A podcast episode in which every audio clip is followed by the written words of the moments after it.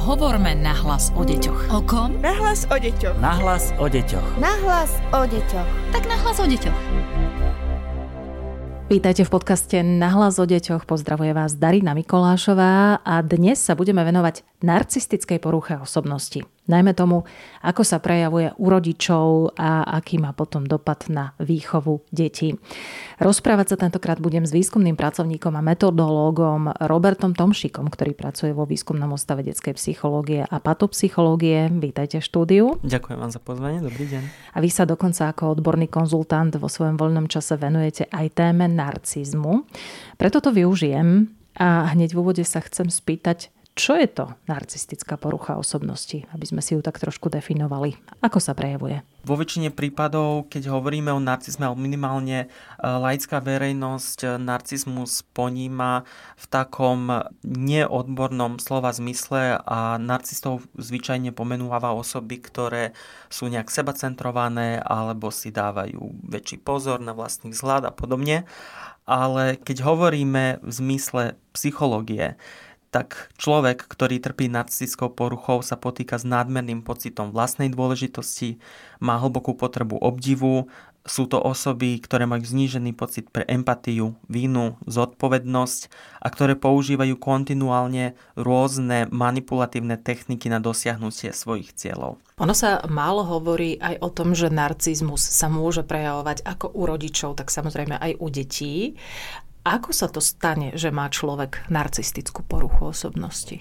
Dospeje k nej alebo sa s ňou narodí? Existujú rôzne teórie, ktoré popisujú spôsob, ako sa získava narcistická porucha osobnosti. Najčastejšie je to výchovou, čiže získaný spôsob, ale samozrejme poruchy osobnosti sú aj e, dedičné, čiže môžu byť aj dedičné predispozície. Keď boli starí rodičia alebo rodičia, ktorí mali narcistickú poruchu, tak existuje šanca, že aj e, deti budú mať, ale skôr tá výchova vplýva na formovanie narcistickej poruchy. Patologický narcizmus sa obvykle vyvíja z narušenej citovej väzby na primárnych opatrovateľov, to sú zvyčajne rodičia, a tento nedostatok psychologickej a emocionálnej pripútanosti k ním môže viesť k tomu, že dieťa samo sebe bude vnímať ako nedôležité a nebude prepojené s inými ľuďmi, zvyčajne rodičov. Tým pádom dieťa uverí, že má určitý nedostatok, ktorý z neho robí nechcenú osobu a vzniká narcizmus u tejto osoby. Taktiež aj niektoré spôsoby správania k dieťaťu alebo životné skutočnosti prispievajú k tomu, aby sa budovala narcistická persona. Buďme teda teraz konkrétnejší, pozrime sa na to, akí sú narcistickí rodičia. Ako sa správajú, ako pristupujú napríklad k výchove svojich detí a podobne? Narcistickí rodičia k výchove pristupujú trošku iným spôsobom. Najprv by som možno odpovedal čo robí narcistu alebo aké výchovné stratégie robia z osoby narcistu. Nech sa páči. To je napríklad nadmerná pochvala za dobré správanie alebo nadmerná kritika za zlé správanie v detstve, nadmerná zhovievavosť a nadhodnotenie rodinou alebo rovesníkmi, keď je dieťa chválne dospelými za vynimočný fyzický slad alebo schopnosti, ale môže to byť napríklad aj trauma spôsobená psychickým týraním, fyzickým alebo sexuálnym zneužívaním, nepredvídateľná alebo nespolahlivá výchova. Ale to, čo je najčastejším prediktorom narcistickej tvorby, narcistickej poruchy, je naučené správanie psychologickej manipulácie od rodičov alebo rovesníkov. To sme eh, hovorili o narcistických rodičoch všeobecne. Keď má mama narcistickú poruchu a zase naopak, keď má otec narcistickú poruchu, ako sa to prejavuje? Sú v tom rozdiely? Pristupujú rozdielne k výchove svojich detí? Vo svojej podstate narcistická matka a narcistický otec eh, sa nejakým spôsobom nelíšia v tom, eh, ako sa správajú. Používajú napríklad malicherné súperenie medzi vlastnými deťmi, čiže vytvárajú také situácie, aby deti nejakým spôsobom súperili. Keď ich majú teda viac. Keď ich majú napríklad teda viac, ale môže byť to aj napríklad v rozšírenej rodine, že bratranci a sesternice. To, čo je problém u narcistických rodičov, je to, že oni nevnímajú svoje dieťa ako, ako nejakú entitu, ako, ako jednotlivca, ale skôr ako rozšírenie vlastnej osobnosti a preto sa aj správajú k ním, ako keby bola v podstate nejaká vec a tým staviajú a hrajú také hry medzi nimi, alebo teda vytvárajú určité podmienky, aby aby tieto hry boli nejakým spôsobom uskutočniteľné. To, čo často robia narcistickí rodičia, je to, že majú napríklad svoje jedno zlaté dieťa, ktoré je viac uctievané v rodine alebo dávajú im väčší dôraz a potom je tu, áno, preferujú, preferujú a potom je tu stratené dieťa, ktoré ne, nevenujú im takú pozornosť mm-hmm. ako mhm. dieťaťu, ktoré, ktoré by sme nazvali ako, ako zlaté dieťa. To, či je rozdiel medzi matkou a otcom, ktorí sú narcisti, určite je do nejakej miery. To je to, že matky zvyknú byť e, sofistikovanejšie vo svojich manipulatívnych hrách, ako sú narcistickí otcovia. Tí zvyknú byť trošku robustnejší aj vzhľadom na to, že majú väčšiu tendenciu k fyzickému násiliu. Ale to, čo robia narcistickí otcovia, je to, že pristupujú rozdielne k svojim deťom vzhľadom na to, e, aké pohlavie má dieťa. Mm-hmm. Keď sa jedná o syna, tak narcistickí otcovia zvyknú brať svojho syna ako nejakú konkurenciu. Oni súperia s ním.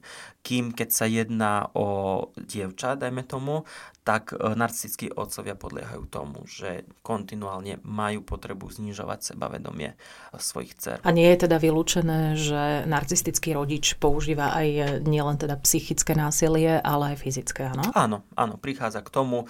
Nie je to rarita, ale narcisti sa svojím spôsobom odlišujú od bežných násilníkov tým práve, že sú rafinovaní vo svojich technikách a vo svojich manipulatívnych stratégiách, ako dosiahnuť svoj cieľ. Vieme nejakým spôsobom odhadnúť, že toto dieťa má napríklad narcistických rodičov? Má nejaké také znaky, ktoré si môžeme všimnúť? Teoreticky môže mať. Ak už dieťa je v takejto toxickej rodinnej dynamike, e, ako som hovoril, môže to mať rôzne vplyvy na to dieťa. Toto dieťa sa môže učiť týmto technikám a stratégiám, manipulatívnym, bezcitným, čiže toto sa môže odraziť aj na to dieťa a takto sa to dieťa správa aj v škole ku svojim rovesníkom. Že jednoducho neberie za svoje správanie žiadnu zodpovednosť, nevníma dôsledky, manipuluje s inými deťmi, správa sa bezcitne. Čiže toto sú typické také črty narcistov, lebo narcisti sú podstate ako nedorastené deti. Hej, vždy majú len tie nejaké základné emočné roviny, ale môže to mať aj iný vplyv na dieťa ktorý je možno aj častejší a to je to, že narcisti z dieťaťa robia osobu, ktorá nemá žiadne sebahodnotenie. Často sa stáva napríklad, že narcistické matky podsúvajú svojim deťom pokazené hračky. Že nedávajú im nové, ale kúpujú im napríklad, alebo teda dávajú im staré hračky? Dávajú im staré hračky, alebo napríklad kúpia novú hračku a poškodia ju. A prečo to robia? Robia to preto, lebo deti sa často identifikujú so svojimi hračkami. Keď si zoberete príklad, že dievčatá sa hrajú s bábikami, tak oni projektujú seba do tých hračiek. A narcistické matky podsúvajú svojim deťom pokazené hračky, aby sa deti identifikovali práve s tým, že niečo nie je s nimi v poriadku, mm-hmm. že nie sú dostatočne hodnotné, že nie sú dostatočne uh, významné pre svojich rodičov. A toto narcistické matky robia. A takéto dieťa vo väčšine prípadov je tým pádom, samozrejme, má nízke sebahodnotenie, je plaché, je úzkostné a obvykle úzkosť, ktorá je vytvorená z takéto rodinnej dynamiky, pretrváva celý život. Keď si zoberieme rodinu, a vy ste mi spomínali, že v tej rodine zvyčajne je iba ten jeden partner narcistom. Prečo ano. to tak je? Narcisti si veľmi pozorne vyberajú svojich partnerov. Keď sa stretne narcista s narcistom, to netrvá dlho. Takéto vzťahy obvykle trvajú maximálne pol roka, pretože narcista vždy presadzuje svoje nejaké hodnoty a narcista nestrpí ďalšieho narcistu. To je jednoducho boj. Ale narcisti majú svoje techniky, ako získať osobu a vedia, ktorá osoba podľahne tým ich zaobchádzaním a ktorá osoba by bola ochotná trpieť dlho ich personu a život s takouto osobou. Čiže obvykle áno, vo väčšine prípadov alebo vo veľkej väčšine prípadov vždy je jeden rodič narcistický a ten druhý je obeťou skôr narcistického zneužívania a takejto rodinnej dynamiky. Povedzte nám aspoň nejaký druh prevencie, aby sme teda sa nedostali e, do takéhoto vzťahu, aby náš partner, s ktorým teda potom následne máme deti, mm-hmm. nebol tým narcistom, alebo keď je, tak aby sme od toho išli čím skôr preč. Väčšina osôb nejak nepozná tie varovné signály to, aký narcista je, lebo sa prezentuje určitým spôsobom, ktorý je väčšine ľudí atraktívny. Hej, sú charizmatickí, sú zaujímaví, vyzerajú byť inteligentní, dávajú vám priazeň, pozornosť a všetko. A toto je všetko, čo je ľuďom príjemné. Každá osoba chce byť milovaná, každá osoba chce dostávať určitú pozornosť a narcisti to veľmi dobre vedia. Toto je ich veľmi dobrá taktika a práve keď sa spoznáme s narcistom, to je taktika, ktorej hovoríme, že love bombing, bombardovanie láskou, tak narcisti zvyknú prvé 2-3 mesiace bombardovať svoju perspektívnu obeď láskou, aby sa chytili na udicu, následne sa vytvorí tomu, čo hovoríme, že traumatická väzba medzi obeťou a medzi narcistom a následne je veľmi ťažko potom vykolajiť sa z takejto dynamiky partnerstva. Je to toxické pre osobu, ale tým pádom, že sa stále vracia späť, veď je dobrý, bol dobrý, ukázal mi lásku, viem, že on taký nie má ťažké obdobie, obete zvyknú ospravedlňovať správanie narcistu, tak tým pádom je ťažké sa z toho vykolajiť. A dá sa to vôbec? Alebo Samozrejme, to... že sa dá, je to veľmi náročné keď má niekto taký štopholmský syndrom, dajme tomu, že nadviazaný je na osobu, ktorá reálne vie, že ubližuje, ale musíme si predstaviť život taký, aký je. Možno spoločné deti, spoločný majitok. Osoby musia zvážiť tu veľa vecí, ale dá sa vykolajiť. Samozrejme, najlepšia prevencia je odísť pretože ľudia si musia uvedomiť, obzvlášť tí, ktorí majú nejaké dočinenia s narcistami, je to, že narcisti sa nezmenia. A obete... Že je to jednoducho choroba. Je to, je, áno, je to samozrejme diagnostikovateľná porucha osobnosti, ktorá je ale nemeniteľná. Veľa sa hovorí o tom, že áno, sú určité terapie.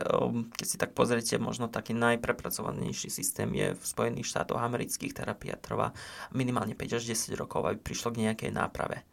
Takže obec si musí veľmi dobre premyslieť, že či, dajme tomu, sa oplatí takéto niečo, pretože u narcistických osôb boli zistené abnormality v sivej kôre mozgu a tie chirurgicky nevieme nejako napraviť. Tak tým pádom ten mozog nefunguje tak ako u bežnej osobe, preto tieto osoby nemajú dostatok empatie, často to súvisí so psychopatiou, nemajú žiaden súcit, e, nemajú pocit zodpovednosti a žiadneho nejakého sebauvedomovania.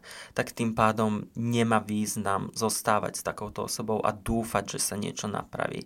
Najlepšie je jednoducho odísť, aj keď je to ťažké. Pretože s narcistami sa veľmi ťažko bojuje. A to je viditeľné obzvlášť v takýchto krízových situáciách. Narcisti vnímajú svoj život ako súperenie, ako súťaž. V každej situácii musia zvíťaziť. A obzvlášť je to typické, keď príde o niečo, čo je pre nich veľmi dôležité. A napríklad aj pri rozvodovom konaní. Tak e, obec narcistického zneužívania obvykle zažije ešte väčšie peklo počas rozvodového konania ako počas života lebo narcisti spravia všetko, len aby zvíťazili. Bez ohľadu na to, či sú kompetentní alebo nie sú vychovávať svoje deti, tak spravia všetko preto, aby nejakým spôsobom ublížili tej osobe, ktorá v úvodzovkách ublížila im. Lebo narcisti majú veľmi krehké ego a nedovolia si povedať na svoju osobu nič. Mm-hmm. No, znie to veľmi, veľmi zle, veľmi strašidelne, dá sa povedať. Je to uh, trošku problematická situácia vzhľadom na to, že na Slovensku nemáme až tak, ak vôbec prepracovaný systém, čo sa týka vôbec e, syndromu narcistického zneužívania. Ten samotný je produktom veľkých problémov u osoby. Uh, osoba, ktorá trpí takýmto syndromom, bežne zažíva ťažké depresívne fázy, úzkosti, adaptačné poruchy a podobné veci, ale keď aj požiada o odbornú pomoc, napríklad na psychiatrii, tak výsledkom nie je diagnóza syndrom narcistického zneužívania, ale práve ten výsledný produkt, čo je depresia, úzkosť a tak ďalej. Takže tým pádom my ani nemáme zaregistrovať. Maximálne, eh, čo môžete dosiahnuť, ak sa podarí, je syndrom psychologického týrania alebo zneužívania. A potom až následne sa psychoterapii toto rieši, ale nemáme odborníkov, alebo nie som vedomý, že máme odborníkov, ktorí by sa zameriavali, psychológovia a psychoterapeuti, vylúčne na nápravu a liečbu takéhoto syndromu. Kým napríklad USA uh, už vieme, že do dnešného dňa máme registrovaných cez 170 miliónov prípadov narcistického zneužívania a z toho vlastne aj vyplýva celý poradenský systém, lebo tá liečba je iná ako pri inom type zneužívania alebo pri inej poruche. Vy pripravujete dokonca aj knihu o narcistickom zneužívaní, Aha. aby sme nekončili teda tak e, skepticky v slepej uličke, že sa teda naozaj nedá nič robiť. Myslíte si, že aj tým, že sa bude o tejto téme veľa hovoriť, veľa písať, že sa čoskoro niečo na Slovensku zmení? Nepovedal by som, že čoskoro by sa niečo zmenilo. On si to vyžaduje určitý vývoj a možno dospelosť nás ako štátu, ale treba o tom hovoriť nevyhnutne.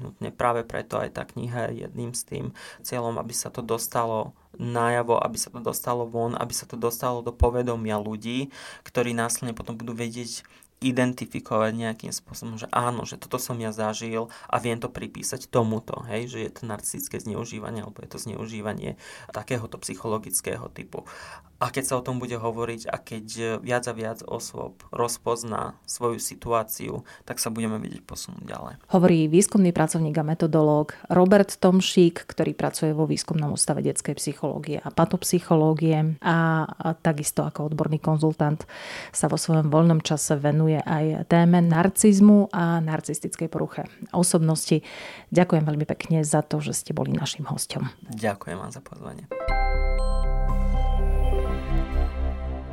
Podcast Nahlas o deťoch realizujeme v rámci národného projektu štandardizáciou systému poradenstva a prevencie k inklúzii a úspešnosti na trhu práce. Projekt sa realizuje vďaka podpore z Európskeho sociálneho fondu a Európskeho fondu regionálneho rozvoja v rámci operačného programu Ľudské zdroje. Hovorme nahlas o deťoch. O kom? Nahlas o deťoch. Nahlas o deťoch. Nahlas o deťoch. Tak nahlas o deťoch.